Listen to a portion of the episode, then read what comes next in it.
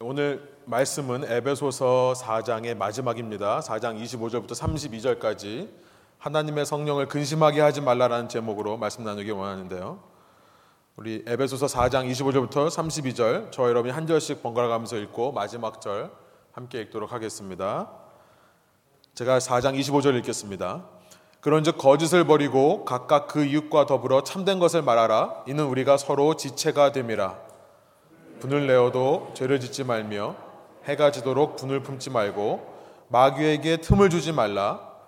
도둑질하는 자는 다시 도둑질하지 말고 돌이켜 가난한 자에게 구제할 수 있도록 자기 손으로 수고하여 선한 일을 하라. 무릇 더러운 말은 너희 입 밖에도 내지 말고 오직 덕을 세우는데 소용되는 대로 선한 말을 하여 듣는 자들에게 은혜를 끼치게 하라. 근심하지 말라. 그 안에서 너희가 구원의 날까지 인치심을 받았느니라. 너희는 모든 악독과 노함과 분냄과 떠드는 것과 비방하는 것을 모든 악의와 함께 버리고 서로 친절하게 하며 불쌍히 여기며 서로 용서하기를 하나님이 그리스도 안에서 너희를 용서하심과 같이 하라. 아멘. 함께 앉으셔서 말씀 나누겠습니다. 여러분 성경책을 펴시고 말씀을 따라오시면 좋겠습니다. 지금으로부터 2000년 전 현재는 터키 지역입니다. 터키 지역의 중심 도시였던 에베소라고 하는 곳에 있는 이방인들에게 편지를 보내면서 사도 바울은요. 1장과 3장의 내용을 통해 본래 하나님을 모르던 1장에서 불신자라고 표현을 했었죠. 불신자였던 이 이방인들이 은혜로 말미암아 구원을 얻게 되는 하나님의 선물에 대해서 1장과 3장에 이야기를 했었습니다. 그 전까지 하나님은 오직 유태인들만의 하나님이었고요. 유태인들은 율법을 지킴으로 그 하나님의 백성이라고 하는 신분을 유지해 갈 수 있었던 겁니다. 그런데 예수 그리스도를 통해서 이제는 누구든지 예수님을 믿기만 하면 하나님의 백성, 하나님의 자녀가 되는 은혜의 시대가 된 것을 1장부터 3장까지 사도 바울은 이야기를 했었어요. 이것은요, 하나님께서 중간에 상황이 바뀌니까 급하게 수정해서 만든 계획이 아니라 우리가 1장에서 봤듯이 이 예수 그리스도를 통해 이방인들이 유대인의 공동체로 들어오게 되는 다른 말로 말하면 이방인들이 구원을 얻게 되는 이 계획은요. 태초부터 창세 전부터 하나님께서 예정하신 것이다. 라고 사도 바울이 말했던 겁니다. 그리고 그것을 가리켜서 그런 하나님의 은혜와 그런 하나님의 이방인들을 향한 구원 계획을 가리켜서 너희를 향한 하나님의 부르심이다. 콜링이다라고 1장부터 3장까지 얘기를 했습니다. 그리고 나서 이제 4장부터는 그러면 구체적인 적용에 들어가는 겁니다. 그러면 이제 그런 부르심을 받은 자로서 그런 은혜와 구원이라고 하는 선물을 받은 자로서 어떻게 합당한 걸음을 걸으며 살아가야 되는가? 평범한 사람이 은혜로 왕의 자녀가 되었다면 이제부터는 왕의 자녀에 걸맞는 왕의 자녀로 살기에 합당한 행실을 보이며 사는 것이 당연할 겁니다. 그것이 당연한 이치예요. 은혜를 받았다면 은혜를 받은 합당한 삶의 모습이 따라와야 되는 것입니다. 그렇게 부르심에 합당한 걸음걸음이 무엇인가를 사장에서 말씀하시면서 우리는 지난 3주 동안에 그것이 첫 번째는 공동체를 힘써 지키는 것이다. 두 번째는 그 공동체를 은사를 중심으로 해서 함께 세워가는 것이다.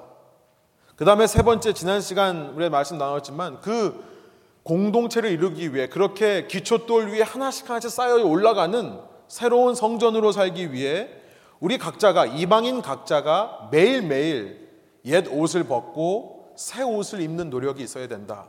라고 하는 것을 지난 시간 살펴봤었죠. 에베소서 4장 22절부터 24절의 말씀입니다. 너희는 유혹의 욕심을 따라 썩어져가는 구습을 따르는 옛 사람을 벗어버리고 오직 너희의 심령이 새롭게 되어 하나님을 따라 의와 진리의 거룩함으로 지으심을 받은 새 사람을 입으라. 옛 습관을 버리고 새 옷을 입어가라. 그러니까 한 공동체를 지키고 세워가기 위해 우리 각자는요, 새 사람처럼 그 하나님 예수 그리스도처럼 말하고 행동하는 것을 연습하는 겁니다.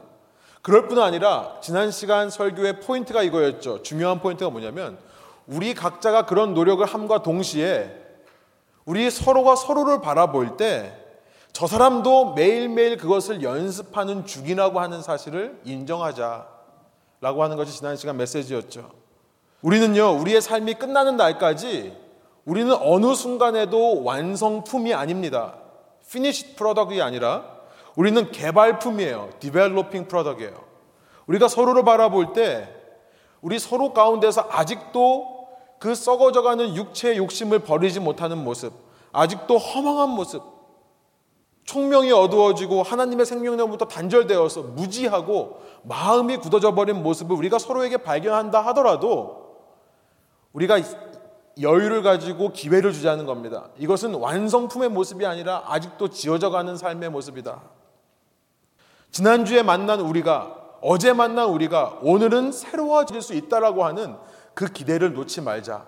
그럴 때 우리가 한 공동체가 될 수 있는 것이라는 것을 지난 시간 나누었습니다. 기억하시죠? 우리 앞뒤 좌우에 계신 분들하고 다시 한번 인사할 때요. 이렇게 인사하면 좋겠어요. 만나 뵙게 되어 반갑습니다. 같이 한번 인사할까요? 만나 뵙게 되어 반갑습니다. 예, 만나 뵙게 되어 반갑습니다. 예, 부부간에도 매일매일 일어나시자마자 만나 뵙게 되어 반갑습니다. 이렇게 인사하면 얼마나 좋을까요? 여러분 이것이 바로 공동체를 지키는 방법이고 부르심에 합당한 걸음을 걸어가는 모습이라는 것을 우리가 기억하기를 원하는 겁니다. 여러분 이런 문맥의 연장선상에서 이제 오늘 본문이 그런즉이라고 시작하는 겁니다. 그러므로 그러니까 오늘 본문의 내용도 이런 공동체를 지켜오고 공동체를 세워가고 그러기 위해 우리 각자가 매일매일 옛 사람을 벗어버리고 새 사람을 입어가는 이 공동체를 이어가는 모습 속에서 이 본문이 이어지고 있다는 사실을 우리가 기억하기를 원합니다. 이 바울은요, 그러나 이런 공동체를 이뤄가는 데 있어서 공동체를 파괴하는 모습들, 욕심을 따라서 썩어져가는 옛 습관대로 사는 옛 자아의 모습들은 무엇인가를 오늘 본문을 통해 좀 더 구체적으로 말씀을 하고 있습니다. 25절에 보니까 앞 내용과 이어지는 거죠. 그런즉 거짓을 버리고 각각 그 이웃과 더불어 참된 것을 말하라. 이는 우리가 서로 지체가 됨이라 라고 말씀하고 있어요. 24절에 새 사람을 입으라 라고 한 다음에 그러므로 거짓을 버리고 각각 그 이웃과 더불어 참된 것을 말하라 라고 말씀하고 있다는 겁니다. 여러분 저는요 이 25절의 메시지에서 오늘 본문의 메시지가 바로 이것이구나 깨닫습니다. 옛 사람의 모습 그렇게 공동체를 이루어나가지 못하는 옛 사람의 모습을요 한마디로 말하면 거짓을 말하는 모습이다 라고 말씀하고 있는 겁니다. Falsehood 거짓을 말하는 것. 여러분 우리가 말하는 것이 얼마나 중요합니까? 우리가 행동하는 것만큼 어떤 말을 하느냐가 굉장히 중요한데요.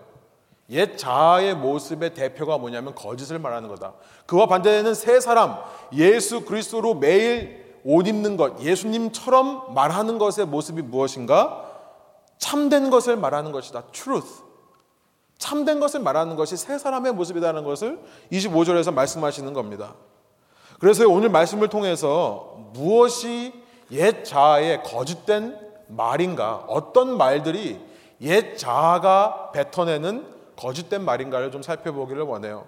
첫 번째, 거짓을 말하는 옛 사람의 모습이 무엇인가? 첫째, 사도 바울은요, 26절부터 27절까지 그것은 분노의 말을 하는 것이다 라고 말씀하고 있습니다. 26절부터 27절, 우리 다시 한번 한 목소리로 한번 읽어볼까요? 분을 내어도 죄를 짓지 말며 해가 지도록 분을 품지 말고 마귀에게 틈을 주지 말라라고 말씀하고 있습니다. 이 26절이요. 아주 독특한 말씀을 해요. 분을 내도 죄를 짓지 말라. Be angry and do not sin 이라고 영어 번역이 번역하고 있습니다. 얼핏 보면 분노해도 괜찮다는 말처럼 이해할 수 있습니다. 그리고 분노를 한다 하더라도 죄를 짓지 않을 수 있는 방법이 있다라고 말씀하시는 것 같아요. 마치 분노에는 두 가지 종류가 있다는 것을 말씀하시는 것 같죠? 첫 번째는 거룩한 분노 혹은 정의로운 분노라고 하는 righteous indignation. 의로운 분노라는 게 있는가 하면 정말 악한 분노가 있다. 이 두 가지 분노가 있다는 것을 말씀하시는 것 같습니다. 에베소서와 동반서신이라고 컴패니언 레러라고 알려진 골로새서에 에베소서보다 좀 더 일찍 쓰여진 것으로 보입니다. 골로새서에요. 이미 이런 말씀을 했습니다. 골로새서 3장 7절부터 10절의 말씀인데요. 제가 한번 읽겠습니다. 너희도 전에 그 가운데 살 때에는 그 가운데에서 행하였으나 옛사람의 모습에 대해서 얘기하는 거죠. 바울이 이방인 크리스천들을 향해 골로새에 있는 이방인들을 향해 너희의 옛 모습이 있었다라는 것을 말씀합니다. 이제는 너희가 이 모든 것을 벗어버려야 되는데 이 옛사람의 모습을 벗어버려야 되는 똑같은 메시지입니다. 그런데 그 모습이 뭐냐면 곧 분함과 노여움과 악의와 비방과 너희 입에 부끄러운 말이다. 9절 너희가 서로 거짓말을 하지 말라 옛 사람과 그 행위를 벗어버리고 새 사람을 입었으니 이는 자기를 창조하신 이의 형상을 따라 지식에까지 새롭게 하심을 입은 자니라. 똑같은 말씀을 하는 거죠. 새 사람을 입으라 하는 말씀과 똑같습니다. 그런데 버려야 될 옛 사람의 모습을 말하면서 뭐라 그래요?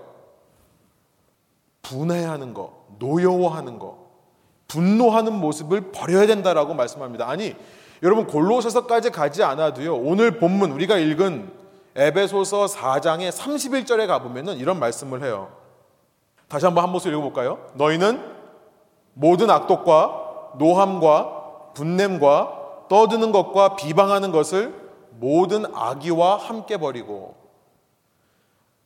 분노 중에 거룩한 분노가 있으니까 그거는 버리지 말아라고 말하는 게 아니라 뭐라고요? 모든 악독과 모든 노함과 모든 분냄과 모든 떠드는 것, 모든 비방하는 것들을 모든 악과 함께 버려야 된다라고 말씀하고 있는 겁니다. 왜요? 분노하는 모습이 곧 옛 자아의 모습이기 때문에 그런 거예요. 물론 우리가 의롭지 못한 일을 볼 때요. 남의 잘못이나 실수로 인해서 내가 어떤 피해를 입을 때 혹은 어떤 사회의 부정의, social injustice, 사람들이 잘못된 대우를 받고 신변 보호도 받지 못하고 어려움을 당하는 모습을 보면 우리는 이건 아니다. 아, 이건 뭔가 잘못됐다. 라고 느끼는 것이 정상입니다. 이것이 바른 마음이에요. 옳은 마음입니다. 그러나 그 일로 인해서 화를 낸다고 하는 것은 그 일 때문에 분노한다고 하는 것은 내 속에 있는 그 바른 마음을 잘못 표현하는 거예요. 악을 보면서 분명히 우리 속에 선한 마음이 듭니다. 이건 고쳐야 된다. 이건 달라져야 된다. 여러분, 그런데 그 마음을 이루고자, 그 마음을 표현하고자 악으로 표현할 겁니까? 악의 힘을, 악의 도구를 빌어서 표현할 겁니까? 우리는 분노할 때마다 화낼 때마다 그 생각을 해야 되는 겁니다. 화라고 하는 것은 분노라고 하는 것은 옛 자아에게 속한 것이 분명해요. 그 가운데 우리는요, 거룩한 분노라고 얘기하지만 사실은요, 이런 겁니다. 내가 하면 거룩한 분노고요. 다른 사람이 하면 성질 부리는 거라고 생각을 하죠. 모든 분노는 잘못된 표현이고요. 악에 속한 겁니다. 특별히 내 마음 속에 정말로 선이 무엇인지 알고요. 이 선을 이루는 것이 내 뜻이 아니라 하나님의 뜻이라고 믿는 신앙이라고 한다면 우리가요. 우리는 더더욱 악의 도구로 우리의 선한 마음을 표현해서는 안 될 거예요. 부부 생활하면서 혹은 청년들은 이성 친구 만나고 하면서요. 그 사람의 상대 부족한 잘못, 특별히 그것이 자꾸만 반복해서 나타날 때 우리는 너무나 쉽게 화를 내고 분노할 수 있습니다. 왜 화를 내고 분노합니까? 그래야 그 사람이 알아들을 것 같아서 그래요. 그러나 우리가 그 순간에 생각해 봐야 되는 것은 뭐냐면 내가 이루고자 하는 것, 내가 이 사람에게 알려주고 싶은 것이 정말로 선이라고 한다면 그것은 악이라고 하는 그릇에 담을 수 없다는 것을 생각해 봐야 됩니다. 여러분, 아무리 좋은 의도도요, 썩은 접시에 담아내면 상대방이 먹을 수 있나요? 없나요? 못 먹습니다. 먹고 싶지 않아 해요. 상대를 향해 분노로 메시지를 전달하는 것만큼 어리석은 것이 없습니다. 그래서 바울은요, 시편 4장 4절의 말씀을 지금 26절에서 인용해다가 이런 뜻이에요. 정확히 원어를 말씀드리면 분노할 수 있고 그러나 죄는 짓지 않을 수 있다라는 말씀을 하는 것이 아니라 여러분 시편 4장 4절이 여러분 개혁 개정 성경으로 보면 이렇게 되어 있습니다. 너희는 떨며 범죄하지 말지어다 이렇게 번역을 해요. 원래는 떨다라는 단어예요. 그런데 여기 떠는 것이 다른 사람 때문에 떨 때는 분노라는 뜻도 있습니다. 근데 사도 바울은 이것을 인용하면서 이것을 수동태로 얘기를 해요. 제가 이해하기에는 이런 것 같아요. 너희로 하여금 분노하게끔 하는 일이 있다 하더라도 죄는 짓지 마라. 그것을 표현하지는 말라. 저는 그 말씀으로 이해를 합니다. 우리 속에 남들이 어떻게 한 것 때문에 서운한 마음, 아, 이건 정말 아니다, 이건 잘못됐다라고 하는 마음이 든다 할지라도 그것을 분노로, 화로 표현하라. 이 말이라고 생각하고요. 분노할 수는 있지만 죄를 짓지 않을 수 있다라고 말하는 것은 아니라고 생각합니다. 여러분, 분노하는 자체가 죄이기 때문에 그래요. 그러면서 26절에 이어서 말씀하신 게 뭐냐면 해가 지기 전에 그 분한 마음을 풀어라라고 말씀하고 있어요. 무슨 말입니까?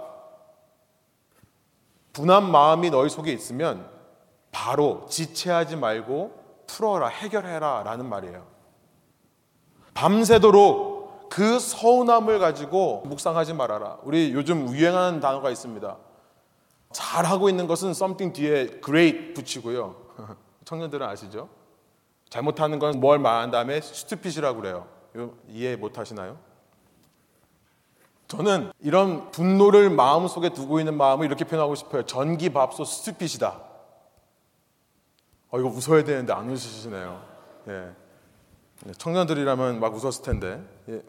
여러분, 분한 마음, 그거를 전기밥솥에 넣어가지고요. 밤새도록 따뜻하게 그 온기를 지켜내는 것만큼 어리석은 것은 없다라고 말씀을 하는 겁니다. 내 본성은요, 내가 잘못 받은 게 있으면 그대로 돌려줘야지만 직성이 풀리고, 정말 어떻게 해서든지 내 마음을 표현해야만 내가 살 것 같은데, 그럼 우리는 이런 질문이 생겨요. 그러면 어떻게 해야 이 답답한 마음, 이 서운한 마음, 이 마음은 어떻게 해야 되냐요? 저는 이렇게 말씀드리고 싶어요. 분노는 오직 창조자에게만 속한 것이다. Great. 제가 시편의 말씀을 제가 한번 읽어드릴게요. 시편 37편 7절에서 9절 세 번역으로 제가 한번 읽겠습니다. 잠잠히 주님을 바라고 주님만을 애타게 찾아라. 가는 길이 언제나 평탄하다고 자랑하는 자들과 악한 계획도 언제나 이룰 수 있다는 자들 때문에 마음 상해하지 말아라. 그리고 나서 이렇게 말씀해요. 노여움을 버려라. 격분을 가라앉혀라. 불평하지 말아라. 이런 것들은 오히려 악으로 기울어질 뿐이다. 진실로 악한 자들은 뿌리채 뽑히고 말 것이다. 그러나 주님을 기다리는 사람들은 반드시 땅을 물려받을 것이다. 너무나 은혜가 되는 말씀이죠. 그런 분한 마음이 있을 때 우리가 할 일은 뭐라고요? 그냥 잠잠히 주님을 바라보는 것이라고요. 상대방이 내 분노에 대해서 내가 이렇게 마음 아파하고 분노가 나려고 하는 이 마음에 대해서 몰라준다 하더라도 혹은 그 사람이 오늘 밤에 난 너하고 얘기하기 싫어. 너하고 대화 안 해. 풀려고 하지 않는다고 해도 내 입장에서는 하나님 앞에 가져 나가야 된다는 것을 말씀하는 겁니다. 그 상대와 풀지는 못한다 하더라도 하나님 앞에 이것을 내려놔야 된다. 로마서에 보니까 세 번역으로 12장 17절부터 20절에 이렇게 말씀하세요. 아무에게도 악을 악으로 갚지 말고 모든 사람이 선하다고 생각하는 일을 하려고 애쓰십시오. 여러분 쪽에서 할 수 있는 대로 모든 사람과 더불어 화평하게 지내십시오. 라고 말한 다음에 여러분 모든 사람과 더불어 화평하게 하는 비결에 대해서 말씀하십니다. 19절이에요. 사랑하는 여러분, 여러분은 스스로 원수를 갚지 말고 그 일은 하나님의 진노하심에 맡기십시오. 성경에도 기록하기를 원수 갚는 것은 내가 할 일이니 내가 갚겠다고 주님께서 말씀하신다 하였습니다. 내 원수가 줄이거든 먹을 것을 주고 그가 목말라 하거든 마실 것을 주어라. 그렇게 하는 것은 내가 그의 머리 위에다가 숯불을 쌓는 셈이 될 것이다 하였습니다. 21절이래요. 악에게 지지 말고 선으로 악을 이기십시오. 이렇게 되어 있습니다. 여러분, 분노라는 단어를 우리가 생각할 때 분노라는 단어가 어울리는 존재는 한 분밖에 없다는 것을 우리가 기억하기로 합니다. 그것은 하나님이에요. 분노라는 단어가 하나님께 사용될 때 그것을 우리가 아까 12장 로마서 12장 18절에 읽은 것처럼 하나님의 진노하심이라고 합니다. The wrath of God. 하나님은 진노하실 수 있으세요. 왜요? 하나님께서 창조주시기 때문에 그래요. 내가 창조주가 아닌데 창조주의 권한이 없으면서 다른 창조물을 향해 내가 진노할 수 있는, 내가 분노할 수 있는 권리는 아예 없다라고 여러분이 생각하시면 좋겠습니다. 어떤 사람들은요, 하나님께서 원수 갚아주시기를 기다려라 그러니까 하나님께 이렇게 기도해요. 저 사람 좀 벌 좀 받게 해주세요. 하나님께 조르고 졸라가지고 저 사람 머리 위에 번개가 좀 떨어지게 해주세요. 어, 저만 그런가요? 제가 개인적으로 이렇게 기도한 적이 있었습니다. 이렇게 정말 열심히 기도했어요. 저 사람 정말 하나님께서 살아계시다고 한다면 하나님 벼락 아끼셔서 뭐 합니까? 좀 떨어뜨려 주세요. 저 사람 머리 위에. 이런 기도를 한 적이 있었어요. 그만큼 마음에 답답한 서운한 마음으로 그 사람만 생각하면 잠도 안 오는 마음으로 살한 적이 있었습니다. 그런데 하나님께서는요, 저는 확실하게 믿어요. 그런 기도는 응답 안 해주십니다. 절대 응답 안 해주세요. 왜요? 왜냐면 그런 기도 응답해주면요, 저도 벼락 맞거든요. 누군가 때문에. 만약에 정말 나를 아프게 하고 나를 일방적으로 괴롭히는 사람 위에 내가 기도해서 벼락이 떨어진다면 그 사람에게는 하나님의 선과 정의가 이루어질 수 있습니다만 저는요. 내가 신을 설득해서 내가 원하는 것을 이룰 수 있다고 믿는 저는요. 내가 오히려 하나님 머리 꼭대기 위에 올라가 가지고 내가 신을 컨트롤 하려고 하는 저는요. 그런 저에게는 하나님의 선과 정의가 이루어질 수 없기 때문에 그렇습니다. 하나님께서 허락 안 해서요. 그래서 우리 신앙인들이 해야 할 일은 뭐냐면요. 가능하면 열심히 어떻게 해서든지 바로 그런 서운한 마음에 들면 그걸 풀려고 노력하는 거고요. 그게 정 안 될 때에는 하나님께 맡기는 겁니다. 그것을 로마서에서 악을 악으로 갚지 않는 거다라고 표현하고 있습니다. 악을 악으로 갚으면요. 나의 마음을 아프게 했다고 내가 악이라는 도구로 내 마음을 표현한다면요. 그것은 악에게 지는 겁니다. 우리는 신앙의 일하면 하나님을 믿는 사람이면 악에 질 사람들이 아니라 선으로 악을 이겨야 된다.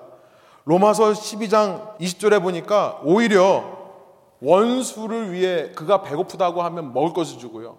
목마르다고 하면 마실 것을 주고요. 예수님께서 마태복음 5장에 말씀하셨죠. 원수가 내 오른뺨을 치거든 왼뺨도 돌려대고 억지로 1마일을 가자고 하면 2마일을 가져라. 하나님께 맡기는 거죠. 하나님께서 주인 되시고 하나님께서 이 상황을 아신데 하나님께서 내가 억울한 것이 조금이라도 있는 것을 아신다면 하나님께서 갚아주실 것을 믿고 맡기는 자세가 우리의 자세여야 된다. 오늘 본문으로 돌아오면요. 여러분 이것이 바로 27절에 보니까 마귀에게 틈을 주지 않는 법이라는 것을 우리가 알게 됩니다. 그렇죠.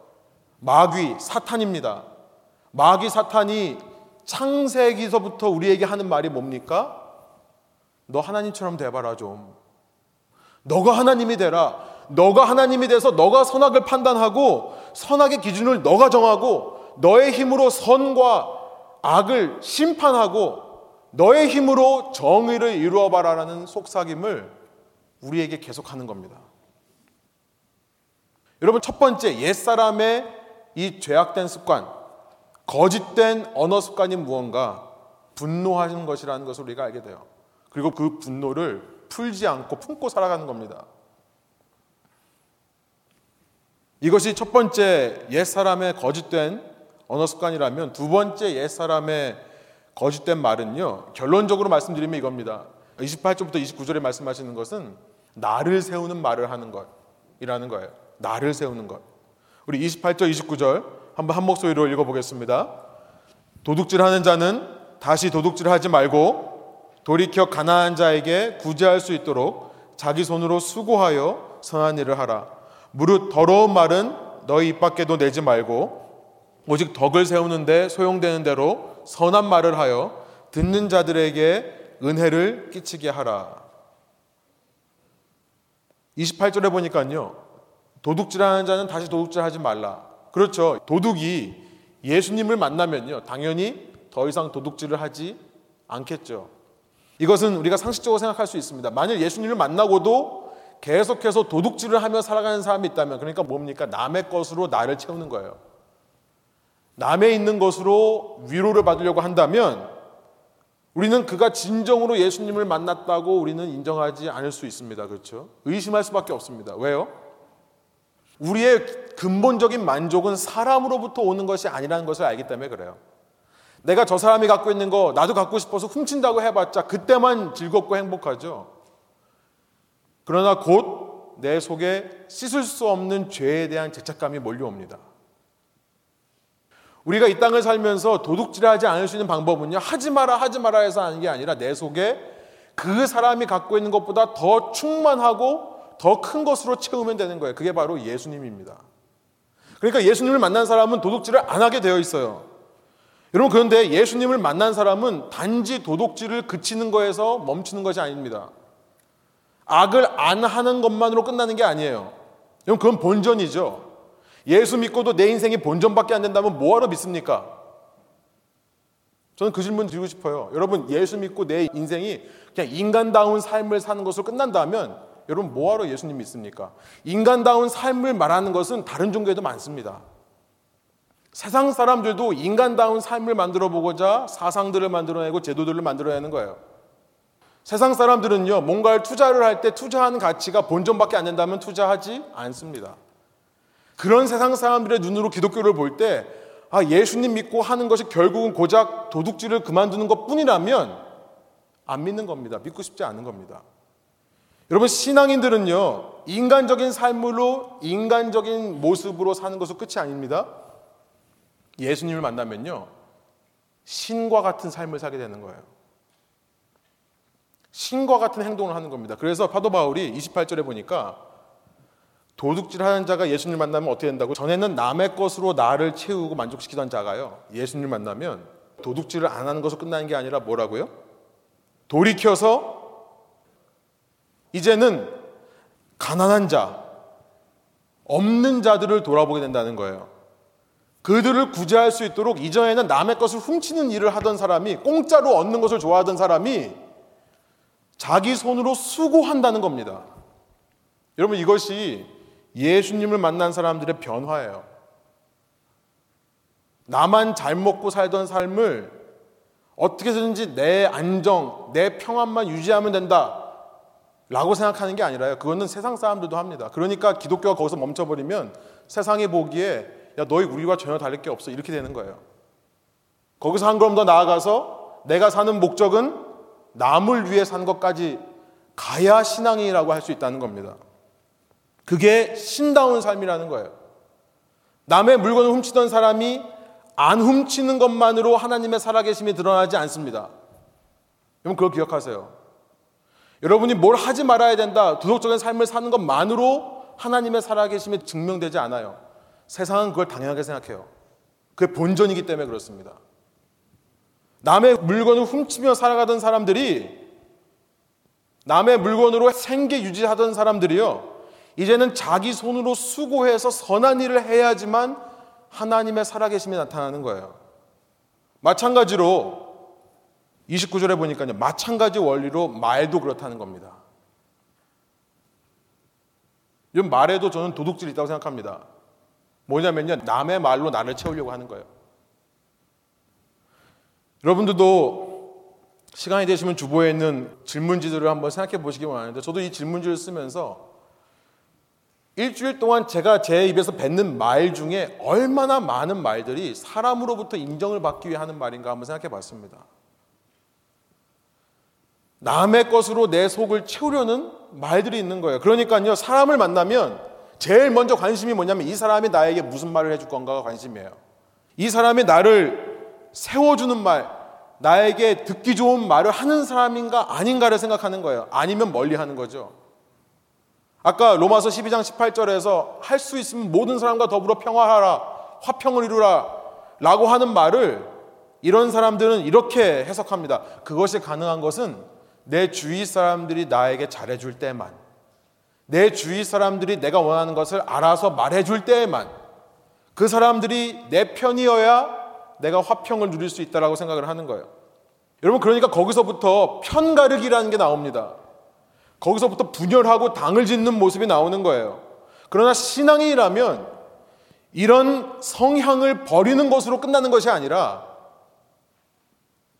남에게 좋은 말 듣고 싶고 인정받고 싶은 말 듣고 싶은 그 성향을 버리는 것만로 끝나는 게 아니라 뭐라고요? 한 걸음 더 나아가서 내가 먼저 덕을 세우는 말을 하는 거라는 것을 말씀하는 거예요.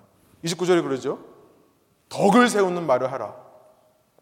남에게 그런 위로 말 들으려고만 하지 말고 네가 먼저 위로해 주라 그런 뜻이에요. 여러분 덕이라는 것이 하우스 빌딩이라는 말입니다.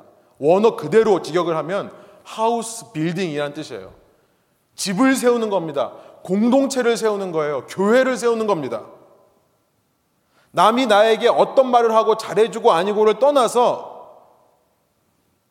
남이 내가 듣고 싶은 말을 해주는가 아닌가를 떠나서 그 사람과의 관계, 그 사람과 이루어가는 이 공동체를 세우는 말을 하는 겁니다. 여러분 가정에서 여러분들이 배우자, 부모, 자식, 혹은 여러분의 형제 자매들, 학교에서 만나는 친구들한테 어떤 말들을 많이 하는지 한번 보세요. 나를 인정해줘라, 나를 좀 알아줘라는 말을 더 많이 하십니까? 아니면 그 사람을 알아주는 말, 그 사람을 인정해주는 말을 더 많이 하십니까? 29절에 보면요.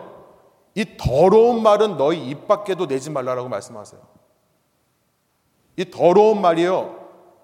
욕심이 끌어오르는 말이란 뜻이에요. 커럽팅이라고 되어 있는데요. 그러니까 다른 말로 말하면 아까 제가 말씀드린 나를 세우는 말인 거예요. 끊임없이 나 좀 알아줘. 나 좀 이해해줘. 너는 나를 왜 보느냐? 너는 내 마음을 왜 몰라주냐? 그러나 선한 말, 그래서 듣는 사람에게 은혜를 끼치는 말은요, 남을 세우는 겁니다. 가정을 세우는 말을 하는 거고요. 교회를 세우는 말을 하는 겁니다. 옛 사람은 썩어져가는 옛 습관을 따르는 옛 자아는 전자, 앞의 것을 추구한다고 한다면 새 사람, 예수 그리스도로 옷 입는 사람들은 뒤의 것들을 연습하고 추구하는 사람들이라고 말씀을 하시는 거예요. 바울은 여기까지 이렇게 말씀하신 다음에요. 옛 자아에게 속한 거짓된 말은 분노하는 말이다. 나를 세우는 말이다. 그런데 이런 말들이 공동체를 파괴하는 말이라고 지금 말씀합니다. 그것을 30절에 말씀하시는 거예요. 30절의 말씀 다시 한번 읽어보겠습니다. 하나님의 성령을 근심하게 하지 말라. 그 안에서 너희가 구원의 날까지 인치심을 바랐느니라. 왜 이런 분노의 말, 나를 세우기 원하는 말들이 공동체를 파괴하는 말이냐? 그 말 때문에 성령께서 근심한다고 말하기 때문에 그래요. 여러분 4장 앞서서 4장의 처음에서 성령께서 하시는 일이 뭐라고요? 성령께서 그 부르심을 받은 사람들을 한 공동체로 지키신다고요. 그런데 이 말들을 통해 공동체의 하나됨을 흐트러뜨리기 때문에 성령께서 근심하는 겁니다. 여러분 저는 이 말씀을 묵상하면서 30절의 말씀이 전혀 새로운 의미로 저에게 다가왔어요. 이전까지는요. 4장 30절의 말씀을 이해하고 가르칠 때 뭐라고 했냐면 이것을 하나님께서 원하시지 않는 것을 내가 할 때 그때 성령께서 슬퍼하신다. 내가 죄를 지을 때 성령께서 슬퍼하신다. 이런 의미로만 저는 생각을 했습니다. 그것도 맞는데요. 여러분 지금 어떤 context 속에서 이 말씀을 하시는 거예요? 공동체를 이루어가는 그 부르심에 합당한 걸음을 걸어가는 context에서 말씀하시는 겁니다. 그러니까 성령께서 근심하는 것은 뭐냐면 나의 이 분노의 말 때문에 나의 이 나밖에 모르는 말 때문에 공동체가 흔들릴 때 성령께서 근심하신다는 거예요. 그 말 때문에 가정이 흔들릴 때, 그 말 때문에 교회가 흔들릴 때 성령께서 근심한다는 겁니다. 그렇죠. 성령의 사역이 뭡니까? 성령은요, 구원의 날까지 인치시는 것이 성령의 사역이에요. 30절이 말씀하고 있죠. 뭡니까? 마지막 그날까지 우리가 완전히 구원받는 날까지 말하자면 이 공동체라는 것이 건물이라면 건물에 뚫려 있는 구멍들을 메꾸는 작업을 하시는 게 성령의 역할이에요. 그런데 우리가 이런 분노의 말을 쏟아낼 때 이렇게 우리 나밖에 모르는 말들을 쏟아낼 때 그 벽에 구멍이 생기는 겁니다. 그러니까 성령께서 근심하시게 되는 거겠죠. 누구보다 성령께서 아파하시는 모습, 이것이 공동체를 세우지 못하고 공동체를 이루어가지 못하는 옛 자아에 속한 모습이라는 것을 우리가 말씀을 통해 발견하는 겁니다. 그래서 31절에 다시 한번 사도 바울이 똑같은 말씀의 내용을 반복하면서 이렇게 정리를 하는 거예요. 31절에 한번 읽어보겠습니다. 너희는 모든 악독과 노함과 분냄과 떠드는 것과 비방하는 것을 모든 악의와 함께 버리고 모든 악독 쓴 뿌리입니다. 내 속에 있는 해결되지 않는 상처들, 해결되지 않은 상처 때문에 나오는 열등감일 수도 있고 누군가에 대한 서운함일 수도 있습니다. 그 쓴뿌리의 마음을 버리도록 노력해라. 노함과 분냄, 앞에서 말씀하신 분노와 같은 말입니다. 떠드는 것이라고 되어 있는데 떠드는 것이란 크게 소리를 지르는 것을 의미해요. 비방이라고 하는 것은 남을 흉보는 거죠. 여러분 결국 남을 흉보는 이유가 뭐죠? 내 자신을 세우고 싶어서 그래요. 내가 맞다는 것을 증명해 보이려고요. 내가 이 상황을 가장 바르게 파악하고 있는 사람이라는 것을 말하기 위해 너 그것도 모르냐? 여러분 사탄이라는 단어의 뜻 자체가 비방하는 자라는 것을 기억하시기 바랍니다. 이 모든 옛자의 모습을 우리가 벗어버려야 된다. 뭘 하기 위해서요? 공동체를 이루기 위해서. 우리가 진정으로 성령께서 하나 되게 하신 것을 지켜나가려면, 세워나가려면, 그 안에서 옛자를 버리고 새 옷을 입는 훈련을 하면서 우리의 말을 조심해야 된다. 그 말씀을 하는 겁니다. 여러분, 우리의 말이 얼마나 중요한 능력이 있는 건지, 얼마나 우리가 조심스럽게 해야 되는 건지를 다시 한번 깨닫게 되는 그런 말씀이죠. 이 예자의 모습 버리고 32절 어떤 모습을 해야 되는가? 한번 한 모습 읽겠습니다. 서로 친절하게 하며 불쌍히 여기며 서로 용서하기를 하나님이 그리스도 안에서 너희를 용서하신 과 같이 하라. 친절이라고 하는 것은 사랑을 베푸는 것을 말합니다. 사랑을 베푸는 것을 말해요. 불쌍히 여긴다. 여러분 원어로 보니까 참 재밌는 단어예요. 내장이 튼튼하다. 속이 튼튼하다. 라는 뜻이에요. 그렇죠. 속이 강한 사람이라야 남의 아픔을 볼 때 그것이 동감이 되는 겁니다. 결국 내가 남의 아픔에 대해서 동감하지 못하는 이유는 뭐냐면 내 안이 허약해서 그러는 거예요.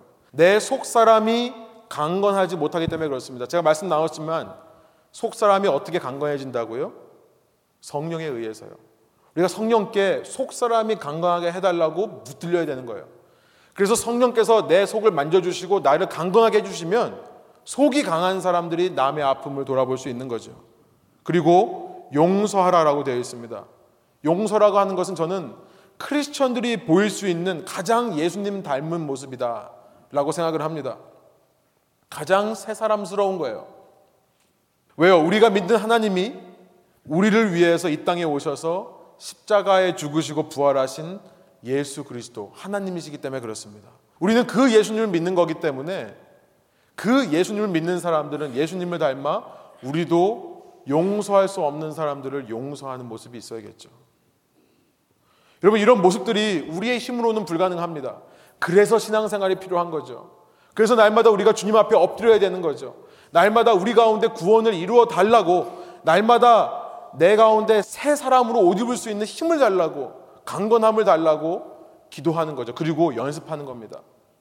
날마다 그렇게 하려고 노력하는 거예요. 용서할 수 있는 힘을 달라고 기도하고요. 용서를 하는 겁니다. 실제로. 이런 말씀 한번 정리해 볼게요. 우리 이방인들을 향한 하나님의 은혜, 그 부르심에 합당하게 사는 네 번째 걸음이 무엇인가? 하나님의 성령을 근심시키지 않는 것이라고 말씀하고 있습니다. 그런데 성령을 근심시키지 않는다는 것은 다른 의미가 아니라 이런 의미예요. 성령께서는 지금 이 공동체를 하나 되게 하려고 노력하시는데 내가 이 공동체를 흔들지 않는 거죠.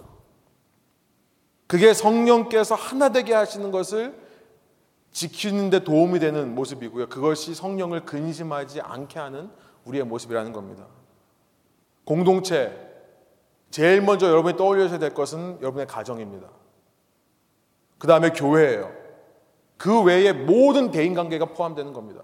여러분 성령님께서는 여러분의 가정 속에 여러분의 교회, 여러분의 교회에서의 모든 모임, 여러분의 모든 개인적인 대인 관계 속에서 평화를 지키고 한 몸을 지키기 위해 노력하고 계세요. 그런데 그 성령을 근심시키는 일을 하지 않는 것이 네 번째 부르심에 합당한 걸음이다. 그것은 뭐냐면 내 입에서요 참된 것을 말하는 거예요. 은혜를 받은 사람이라면 은혜를 받은 사람답게 첫 번째로 분노의 말을 내 입 밖에서 쏟아내지 말자라는 것을 우리가 적용해 볼 수 있습니다. 분노는 오직 창조주에게만 속한 것이다. Great. 언어의 습관을 바꿔보면 어떨까 생각이 들었습니다. 어떻게 하면 내가 생각하는 이 선한 의도와 선한 마음들이 잘 전달될 수 있는지 지혜가 필요한 것 같아요. 저는 말씀을 묵상하면서 구체적인 적용 중에 하나는 뭐니 뭐니 해도 말을 아끼는 거다 생각이 듭니다. 전도서 5장 2절에 보니까 말은 적게 하는 게 가장 지혜로운 겁니다. 아무리 내 마음이 그렇다 하더라도 그 순간에는 무조건 침묵해 보는 거예요. 그렇다고 무시하는 침묵이 아니죠. 내가 하고 싶은 말을 참는 겁니다. 야고보서 3장 3절에 이런 말씀을 해요. 우리가 말을 탈 때 말의 입에 재갈을 물리는 것처럼 우리의 혀에도 재갈을 물려야 된다. 이 혀는 너무나 작은 지체지만 이 작은 지체가 온 몸을 불 속에 던진다. 잠언서 18장 21절 한번 들어보십시오. 죽고 사는 것이 혀의 힘에 달렸나니 혀를 쓰기 좋아하는 자는 혀의 열매를 먹으리라. 그러면 남들이 잘못하는데도 무조건 입 닫고 침묵해야 됩니까? 아니요. 우선은 내 혀를 조종하면서 말할 수 있는 좋은 기회를 찾는 거죠. 대부분은요, 여러분 말 안 하고 있으면 상대방이 스스로 깨닫습니다. 그렇죠. 말 안 하고 있으면 그 자체만으로도 상대방이 알아요. 가능하면 빨리 해가 지기 전에 이것을 풀려고 노력을 하는 겁니다. 당장에 내가 감정적으로 반응할 것 같으면 침묵을 하지만 그러나 조금 시간이 지나면 바로 이것을 풀 수 있는 기회를 찾습니다. 그런데 그 상대가 없거나 혹은 상대가 끝까지 모른 척을 해서 풀릴 수가 없다면 여러분 그때 하나님 앞에 가지고 나가는 겁니다. 하나님께서 원수 갚아주실 수 있는 유일한 분이라는 것을 고백하는 겁니다. 그리고 나서 하나님께서 기회를 주실 때 남을 탓하려는 마음이 아니라 내 마음을 전하는 것이 중요하다고 생각이 듭니다. 잘못한 것이 있으면 서로 사과를 하고요. 여러분 상대방이 사과할 때도 그 사과를 사과로 받아주는 것도 참 너무나 귀중한 지혜인 것 같아요. 터픽을 바꾸지 마시고요. 사과를 하는데요. 그 사과를 받지 않고 너 5년 전에도 이런 말 했잖아. 너 10년 전에도 이렇게 했잖아. 그러지 마시고요. 사과를 사과로 받는 것도 굉장한 지혜라고 생각합니다. 은혜를 받은 사람이라면 은혜를 받은 사람답게 두 번째로 나를 세우기보다는 남을 세우는 말을 하자. 나를 자꾸 없애야 되겠습니다. 이것은요, 내가 살아있으면 불가능한 거예요. 자꾸만 내 자신을 드러내려고 하지 말고, 남은 어떻게 생각할까? 남은 지금 어떤 어려움이 있는가를 들어주고 위로하려는 모습. 우리의 근본적인 자세가 바뀌어야 된다고 생각합니다. 섬김을 받으려고 하는 것이 아니라 오히려 섬기려 하는 자세. 이것이 빌립보서 2장에서 말씀하시는 그리스도의 마음인 거예요.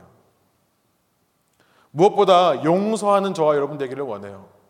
용서야말로 내 자신을 내가 쳐서 복종시키지 않으면, 내 자신을 포기하지 않으면, 그리고 남을 세워주겠다라고 하는 사랑이 있지 않으면 불가능한 것이 용서라는 생각이 듭니다. 여러분, 저는 이 시대에 세상이 우리의 모습을 보고 있다고 생각을 합니다. 저 사람들이 어떤 모임을 하고 있고 저 사람들이 입에서 뱉어내는 말들은 어떤 말인가 관심 있게 보고 있다고 생각해요. 여러분 저희는요 인간적으로 하자가 없는 문제가 없는 그런 공동체를 잘 유지해 놓는 것만이 복음을 전하는 방법이라고 생각하지 않습니다. 우리는요 신을 닮은 성품으로 공동체를 이루어야 되는 줄 믿습니다. 그러기 위해 저 여러분이 먼저 우리 입에서 어떤 말이 나오는가를 점검하기를 원해요. 이 말이 내 가정을 흔드는 거라면 이 말들 때문에 교회가 흔들리는 거라면 이 말들 때문에 내 대인 관계가 흔들리고 있다면 그래서 그것을 어떻게든지 하나 되게 하려고 성령께서 열심히 일하시는데 그 성령을 근심하게 하는 일이 있다면 그것이야말로 우리가 벗어버려야 될 옛 자아의 모습인 것을 깨닫고 우리가 새로운 주님의 모습으로 날마다 연습하고 노력할 때요. 그때 세상이 신을 닮아가는 저희의 모습을 보고 주님께 대한 관심과 주님께 대한 마음문을 여는 일을 시작하지 않을까 생각이 듭니다. 소원하옵교로는 그런 일들이 저희 교회를 통해 여러분 각자의 삶을 통해 일어나기를 간절히 소원합니다. 함께 기도하시겠습니다. 우리 시간 어, 말씀을 기억하시면서 우리 조용히 주님과 함께 결단하고 주님과 함께 대화하는 시간 갖도록 하겠습니다. 함께 기도하시겠습니다.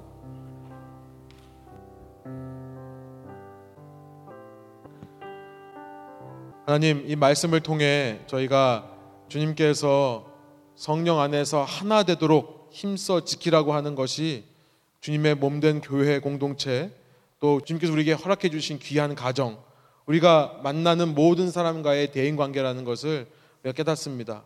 하나님 우리의 말이 이 공동체를 얼마나 아프게 하고 흔들 수 있는 것인지도 저희가 발견할 수 있도록 인도해 주시니 감사합니다. 소원학교로는 저희가 날마다 옛 사람을 벗어버리고 새 사람의 옷을 입으면서 우리의 말에 신경을 쓰고 할 수 있도록 인도하여 주옵소서. 어떤 경우라도 내 속에 있는 마음들이 분노로 표현되지 않도록 인도하여 주시고 어떤 경우에도 우리가 자꾸만 나를 세우는 말, 내가 듣고 싶은 말들을 뱉는 것보다 주님을 닮아 정말 남을 세워주는 말, 이 공동체를 세워가는 덕스러운 말들을 뱉어낼 수 있는 저희 될 수 있도록 인도하여 주셔서 그런 말들을 통해 공동체가 견고하게 세워져 가며 성령께서 하나 되도록 힘쓰시는 것들이 더욱더 날마다 굳건하게 세워질 수 있도록 인도하여 주옵소서 감사와 찬양을 주께 올려드리며 예수 그리스도의 이름으로 기도합니다. 아멘.